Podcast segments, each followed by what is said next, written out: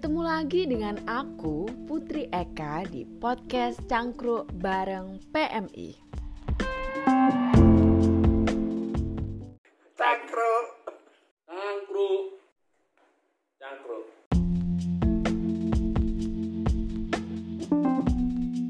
Bincang-bincang kreatif dan unik bareng PMI Jawa Timur. Selamat malam, Assalamualaikum warahmatullahi wabarakatuh. Nah, uh, pada podcast kali ini saya akan membahas tema tentang yuk berkenalan dengan IKA penyintas COVID-19. Apa itu IKA penyintas COVID-19? Kita akan bahas lebih lanjut karena saya nggak akan sendirian di sini. Saya sudah uh, ditemani oleh narasumber pada malam hari ini yaitu Bapak Edi. Nah, untuk Bapak Edi silahkan memperkenalkan diri terlebih dahulu. Ya. Selamat malam uh, pada podcast. Terima kasih Mbak Putri. Nama saya Edi Sukoco. Uh, kebetulan saya juga dinas di Dinas Kesehatan Provinsi Jawa Timur. Saya di sini sebagai Ketua Ikatan Alumni COVID Rumah Sakit uh, Lapangan Indrapura. Bapak Edi selaku iya Bapak Edi selaku ketua uh, Ikatan Alumni Penyimpa, Penyintas COVID-19 dari Rumah Sakit Lapangan Indrapura. Benar demikian ya Pak? Uh, senang sekali rasanya uh, kedatangan narasumber uh, Pak Edi Sukoco selaku ketuanya langsung nih dari Ikatan Penyintas COVID-19. Nah, sebelumnya ada beberapa hal yang ingin saya tanyakan terkait dengan uh, apa itu IKA penyintas, uh, IKA penyintas COVID-19 dan lain sebagainya. Nah, sebelumnya nih Pak, tentu uh, melihat temanya IKA penyintas COVID-19. Pastinya di dalamnya, Mbak, di dalamnya berisi tentang orang-orang yang sudah uh, pernah terpapar COVID-19 karena di sini kan temanya penyintas COVID-19. Nah, sebelumnya saya pengen tahu nih Pak, Pak Edi sendiri Uh, gimana sih Pak ceritanya Bapak bisa terpapar COVID-19 Pak? Mungkin bisa diceritakan sedikit Pak. Silakan Pak Edi. Ya terima kasih Mbak. Uh, sebetulnya uh, karena apa kedinasan yang ada di saya di, di dinas kesehatan di saat COVID apa melanda wilayah Indonesia tugas-tugas dinas kesehatan yang sangat berat kemungkinan tertularnya di situ. Saya bertugas di gugus COVID juga, yaitu kemudian juga bertugas pada saat itu bulan puasa uh, ada dapur umum. Saya bertugas apa memeriksa makanan agar apa uh, makanan itu baik dikonsumsi oleh yang menerima. Gitu, Mbak. Berarti karena penugasan ya Pak. Jadi uh, awalnya karena bertugas uh, harus berada di dapur umum, kemudian bertugas untuk bisa memastikan makanan itu baik atau tidak. Jadinya ada kemungkinan di sana Bapak terpapar COVID-nya begitu. Oke, uh, saya lanjutkan pertanyaan saya Pak. Uh, setelah Bapak dinyatakan uh, terpapar COVID-19 nih Pak, apa yang Bapak lakukan berikutnya? Karena kan pastikan ada tes dan lain sebagainya, kemudian Bapak dinyatakan terpapar, langkah berikutnya apa sih Pak yang Bapak lakukan Pak? Ya, uh, pada saat apa kita sebenarnya nggak tahu karena kayak adalah OTG, jadi memang ada gejala demam saat itu sekitar pertengahan bulan puasa. Nah, kemudian uh, setelah Lebaran di kantor diadakan rapid Nah, saat itu rapid itu baru diketahui kalau saya reaktif. Saya reaktif besoknya dilakukan swab ya. Baru kita saya ketahuan kalau saya adalah positif di COVID-19. Setelah saya ketahuan ya, saya, apa? Tapi waktu saya rapid sudah reaktif itu saya sudah isolasi mandiri, tidak masuk kantor, juga tidak keluar rumah, juga memakai masker sampai tidur aja pakai masker, menjaga jarak dengan apa eh, keluarga juga. Setelah saya apa swab uh, negatif apa positif, kemudian saya juga minta kantor untuk fasilitasi agar apa keluarga juga dilakukan swab. Alhamdulillah dari seluruh keluarga negatif semua. Oke, berarti hanya Bapak ya yang satu-satunya terpapar COVID-19 di lingkungan keluarga begitu. uh, tadi kan Bapak sudah sampaikan bahwa sebelumnya Bapak merasakan demam seperti itu. Nah, adakah gejala-gejala lain yang Bapak rasakan uh, dari terpaparnya COVID itu? Jadi kayak tadi kan Bapak sudah sampaikan demam nih. Kemudian mungkin ada gejala lain yang Bapak rasakan selain demam itu tadi. Pak. Eh, enggak ada mbak. Gejala saya sementara waktu itu hanya demam aja. Dan memang oh, demam aja. apa seperti apa yang diterangkan pemerintah isolasi mandiri 14 hari mungkin ya makanya demam itu sekitar berlangsung sekitar 14 hari. Setelah 14 hari hilang semua demam-demamnya. Hmm. kembali normal seperti itu. Makanya isolasi mandiri 14 hari mungkin seperti itu mbak. Oh baik. Nah kemudian ini pak. Uh, apakah bapak ketika terpapar itu Bapak melakukan isolasi mandiri di rumah ataukah eh, harus berpindah berisolasi di rumah sakit tertentu mungkin? Mulai saat saya ketahuan rapid reaktif itu Mbak, saya isolasi mandiri di rumah. Jadi kebetulan apa istri saya juga orang kesehatan, jadi bisa mengetahui tentang kesehatan saya juga orang kesehatan juga mengetahui harus berbuat bagaimana setelah reaktif Ya, setelah reaktif itu kita teman anu, isolasi mandiri di rumah. Tanpa ya. ke rumah sakit kita, ya. Oke. Nah, kemudian berarti tidak tidak pernah dirawat di uh, rumah sakit sama sekali, Pak? Atau mungkin pernah isolasi di rumah sakit mungkin? Ya, setelah diketahui swab uh, apa positif, Mbak swab positifnya itu sore saya dari rumah sakit dikabari. Terus langsung saya apa isolasi mandiri di rumah sakit lapangan Indrapura itu jadi memang memang saya sejak awal saya kalau sudah apa positif saya harus keluar rumah. Itu prinsip saya prinsip dari uh, keluarga saya seperti itu gitu. Supaya tidak menular di keluarga saya begitu mbak. Uh, berapa lama bapak berada di rumah sakit uh, Indrapura, Pak. Rumah sakit lapangan Indrapura. Berapa lama Bapak berada, berada di sana, Pak? Saya masuk rumah sakit Indrapura itu tanggal 27 Juni, kemudian keluar tanggal 29 Juni. Oh, kebetulan terbilang. masuk besoknya, oh, ya? iya. Iya, besoknya pas ada swab, kita saya ikut swab, ternyata hasil swabnya negatif, sehingga bisa dipulangkan. Berarti bisa dipulangkan karena kurang lebih hanya tiga hari saja ya Pak ada di rumah sakit Indrapura, kemudian di swab ternyata hasilnya negatif begitu. Akhirnya diizinkan untuk kembali ke rumah lagi begitu. Itu Mbak, memang. Jadi apa? Karena memang jarak antar swab kan apa eh, lima hari. Kebetulan saat apa saya menunggu hasil swab itu tujuh hari hasilnya baru keluar. Karena itu waktu saya masuk rumah sakit lapangan Indrapura boleh melakukan swab karena sudah berjarak tujuh hari dari swab yang pertama. Begitu mbak. Baik baik. Uh, mohon izin tanya Pak, uh, terkait dengan setelah diizinkan Bapak uh, diizinkan untuk pulang ke rumah, uh, adakah perawatan dari pihak rumah sakit Indrapura, perawatan lanjutan mungkin yang disampaikan kepada Bapak harus dilakukan ini dan itu treatmentnya supaya Bapak lebih sehat lagi uh, dan lain sebagainya mungkin? Ya, setiap pasien yang masuk rumah sakit Lapangan Indrapura, Mbak, saat apa dia keluar dari uh, Lapangan Indrapura, ada bimbingan, ada uh, pengetahuan dari para relawan. Di situ kita diberikan cara-cara untuk menjaga kesehatan kita. Ada pendampingan juga sebenarnya dari rumah sakit eh, lapangan Drapura. Relawan kepada pasien-pasien baik itu pendampingan tentang stigma masyarakat, baik pendampingan stigma kepada perusahaan. Itu dilakukan oleh relawan. Dan itu adalah satu-satunya pendampingan yang dilakukan eh, rumah sakit. Di Jawa Timur belum ada sama sekali pendampingan sampai pas, uh, pasca pasien sudah sembuh dari COVID begitu mbak. Hmm, baik, berarti tetap ada pendampingan setelah diizinkan untuk pulang ke rumah. Pendampingannya berupa uh, uh, pengertian dan pemahaman terkait dengan stigma COVID-19 itu sendiri, begitu Pak? Ya benar seperti itu Mbak. Memang itu.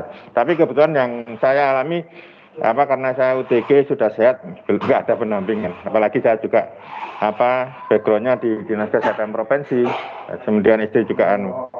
Jadi kita tidak perlu pendampingan. Seperti itu. Uh, selanjutnya pak. Uh, karena ini nih saya mendengar uh, bahwa di rumah sakit Indrapura itu ada yang namanya Ikatan Alumni Penyintas COVID-19 Rumah Sakit Lapangan Indrapura. Nah, Uh, saya pengen tahu nih Pak, apa sih Pak IKA IKA penyintas COVID-19 Rumah Sakit Lapangan Indrapura? Sebenarnya sebenarnya apakah IKA alumni COVID-19 itu? Ya, sebenarnya terbentuknya IKA alumni COVID-19 itu dari suatu grup WA Mbak. Jadi saya sendiri juga kan pas ada mulai pasien angkatan pertama ya. Saya merupakan pasien sembuh yang ke 150 saat hmm. itu. Jadi sudah sudah ada grup BA. Kemudian teman-teman ada kegiatan bagaimana kalau apa WA ini bukan hanya WA kita bentuk ikatan alumni itu. Akhirnya tanggal 23 Agustus kita pengukuhan digerati oleh Gubernur Jawa Timur. Bahwasanya kita adalah ikatan alumni. Dan mungkin ini adalah satu-satunya. Sebenarnya di dunia sudah ada Mbak, tapi kalau di dunia ini bukan suatu organisasi, memang dia hampir sama, apa, berbentuk ikatan di WA gitu kita sudah masuk ke situ untuk anu. Itu mbak. Tapi yang yang bentuk organisasi adalah kita yang di sini. Kita adalah organisasi yang nah, insya Allah ada ADART kepengurusannya seperti itu oh siap siap. Jadi eh, memang sengaja dibentuk IKA penyintas COVID-19 ini yang eh, anggotanya berasal dari alu eh alumni berasal dari Eh, orang-orang yang sudah pernah terpapar COVID-19 yang pernah diisolasi di Rumah Sakit Lapangan Indrapura, benar begitu. Nah, uh, apakah apakah orang yang pernah terpapar COVID-19 kemudian uh, sudah dinyatakan sembuh uh, dari rumah sakit lainnya, apakah bisa bergabung, Pak, uh, masuk dalam ikatan alumni penyintas COVID-19 ini? Sebenarnya banyak Mbak dari teman-teman penyintas setelah mengetahui apa kegiatan kita, setelah mengetahui apa uh, rencana yang kita kita kerjakan untuk mengentas pandemi COVID ini. Banyak permintaan dari teman-teman rumah sakit untuk bergabung dengan kita. Tapi sekali lagi kami sendiri juga banyak anggota. Tapi ke depan, insya Allah saya akan merangkul semua Mbak bukan hanya di Jawa Timur, mudah-mudahan bisa di Indonesia bisa kita bekerja sama untuk mengatasi pandemi. Karena apa? Penyintas ini adalah ujung tombak, Mbak. Bagaimana mengatasi pandemi COVID. Karena kalau kita umpamanya orang sakit, kemudian yang menceritakan dokter atau perawat, kadang-kadang dia juga belum percaya. Tapi kalau kita yang cerita karena kita sudah mengalami, kita sudah pernah sakit, lah, itu menambah semangat bagi penderita. Oh, berarti suatu itu bisa. Itu, itu yang ada dalam pikiran kita supaya kita bisa merangkul semua uh, penyintas yang ada di Indonesia, gitu Mbak. Oke, baik. Jadi uh, mungkin tadi Bapak sudah menyampaikan terkait dengan tujuannya apa sih dibentuk uh, IKA penyintas COVID-19 ini dan Bapak sudah menyampaikan harapannya uh, agar nantinya IKA penyintas COVID-19 ini bukan hanya merangkul se-Jawa Timur aja, melainkan harapannya se-Indonesia bisa kita rangkul untuk IKA penyintas COVID-19. Nah, Pak, uh, untuk uh, anggota yang masuk dalam IKA penyintas COVID-19 itu, apakah memang orang awam saja ataukah ada tenaga kesehatan atau mungkin uh, semua orang bisa masuk di dalam IKA penyintas COVID-19 ini? Uh, anggota kita ini sementara ini tersebar di seluruh Indonesia, terdiri dari berbagai profesi, Mbak. Ada anggota DPR, ada dengan DPR di provinsi, ada pejabat, ada orang pemerintah, ada orang swasta, ada buruh, ada masyarakat umum, semua ada. Ada anak sekolah.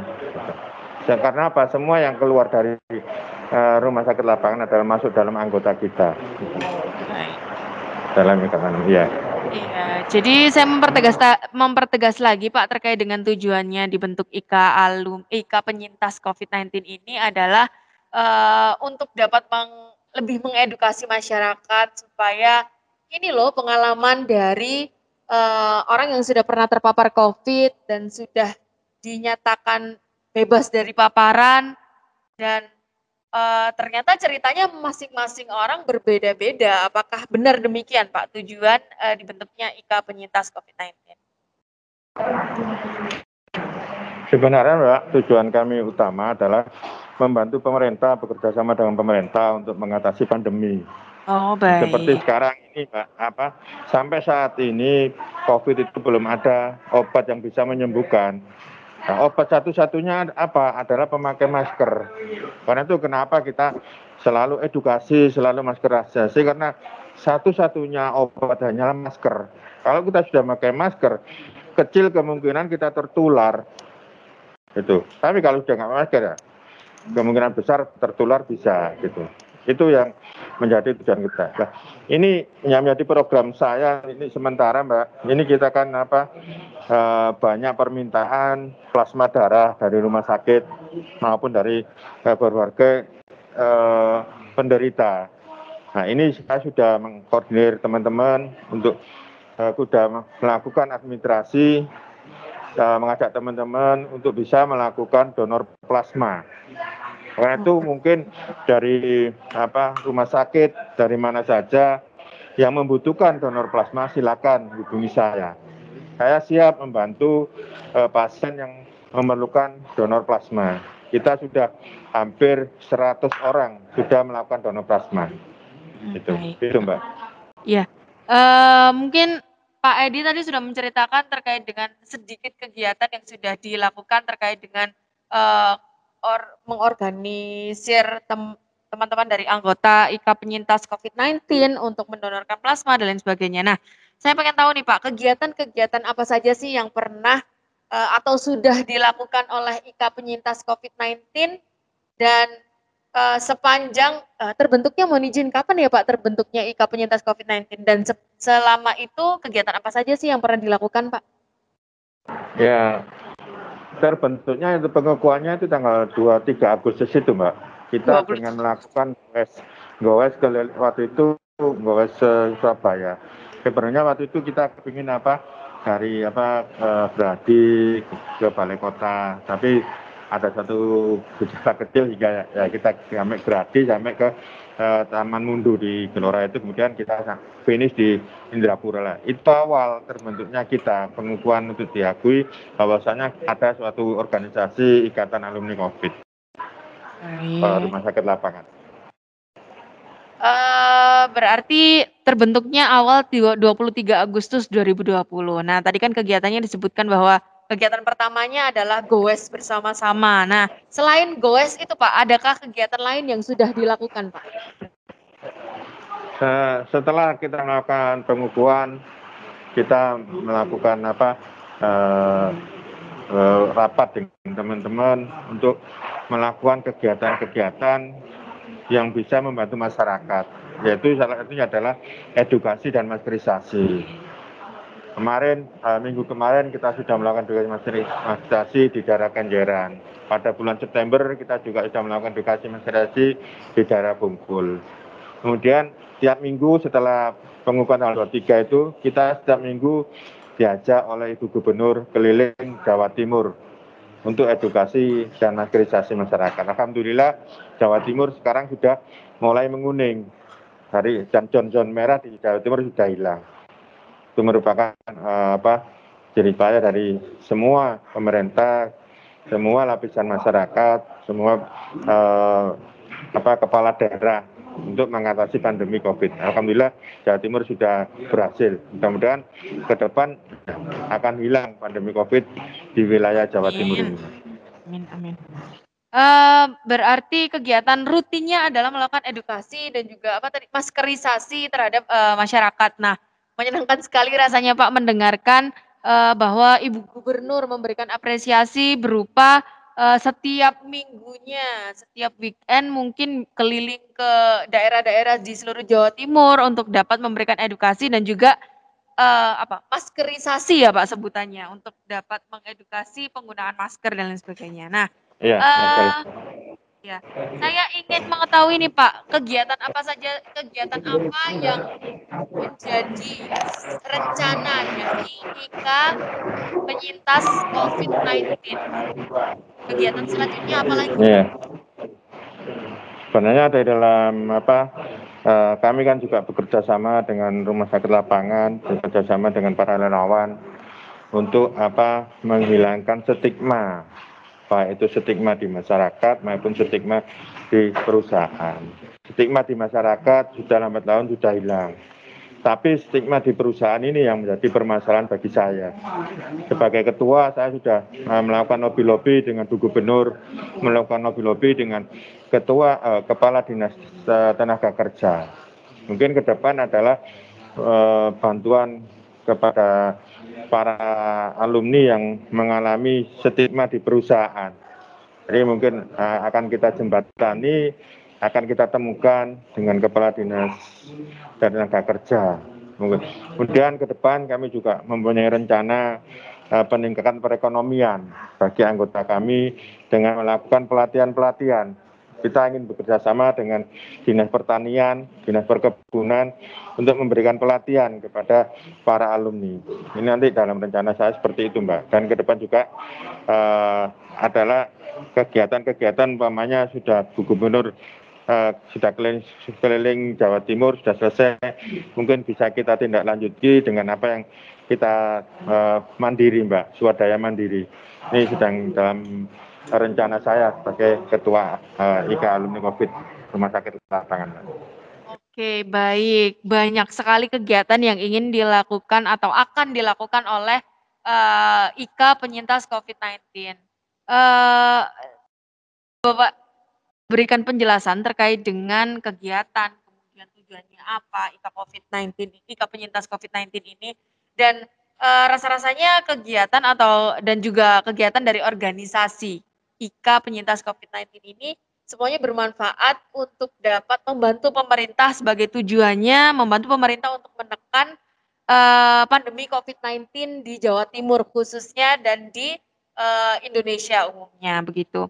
Uh, terima kasih banyak kepada Pak Edi Sukoco sudah bersedia untuk dapat menjadi narasumber pada podcast yang keenam ini di podcast Cangkruk bareng PMI Jawa Timur.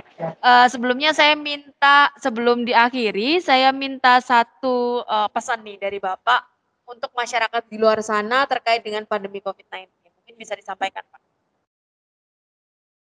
Terima kasih uh, PMI sudah memfasilitasi kami untuk bisa uh, melakukan apa media sosial seperti ini. Ini sangat perlu bagi kami. Kami juga punya tim media setiap kegiatan yang kita lakukan pasti kita lakukan video uh, kemudian kita foto. Nah, harapan saya semua bahwasanya pandemi Covid itu masih berlangsung, masih berada.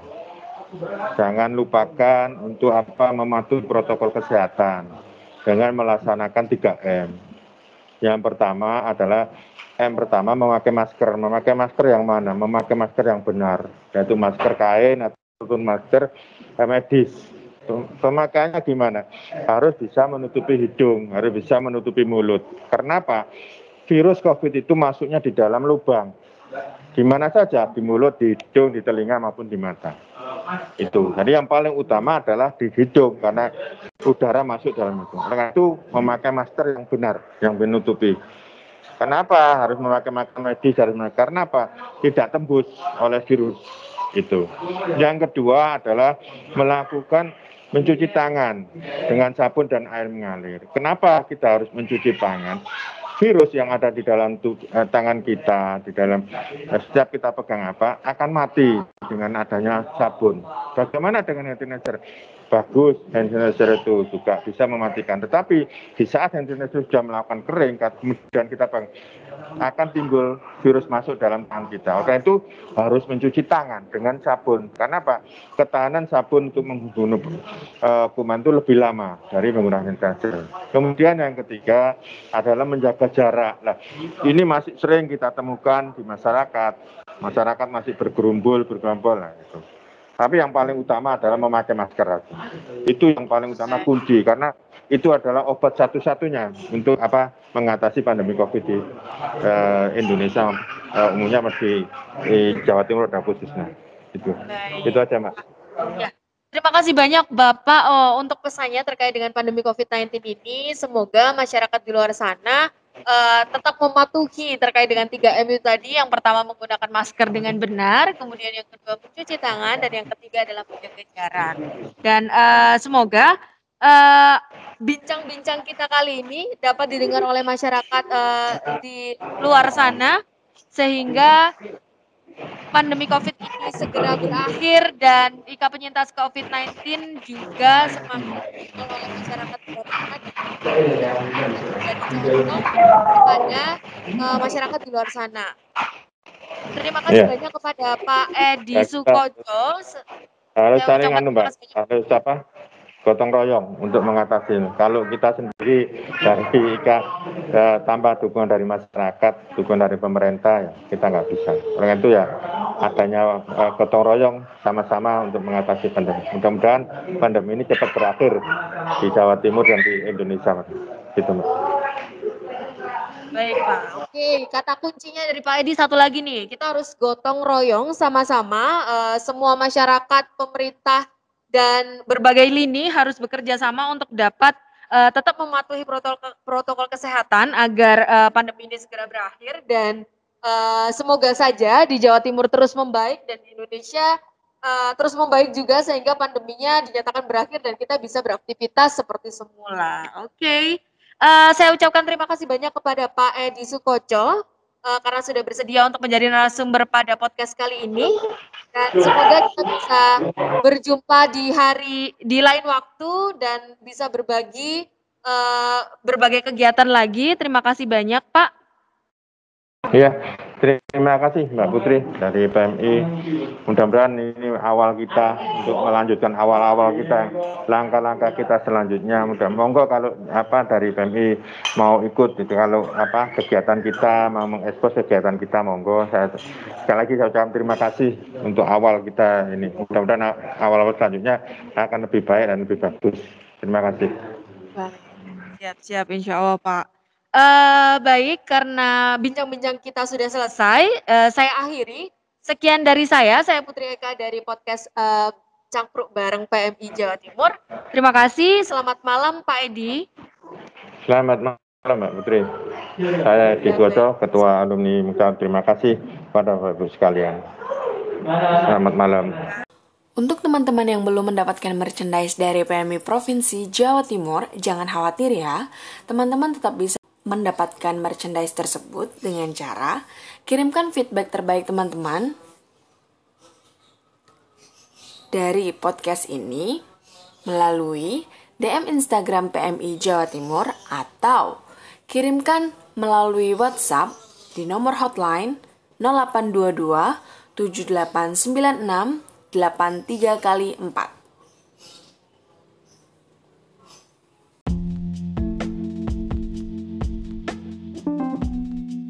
Untuk teman-teman semua, apabila memiliki pertanyaan terkait dengan pelayanan yang dilakukan oleh PMI Provinsi Jawa Timur atau PMI Kota Kabupaten seluruh Jawa Timur, dapat menghubungi hotline pada nomor 0822 7896 83 kali 4. Saya ulangi sekali lagi, 0822 7896 83 kali 4.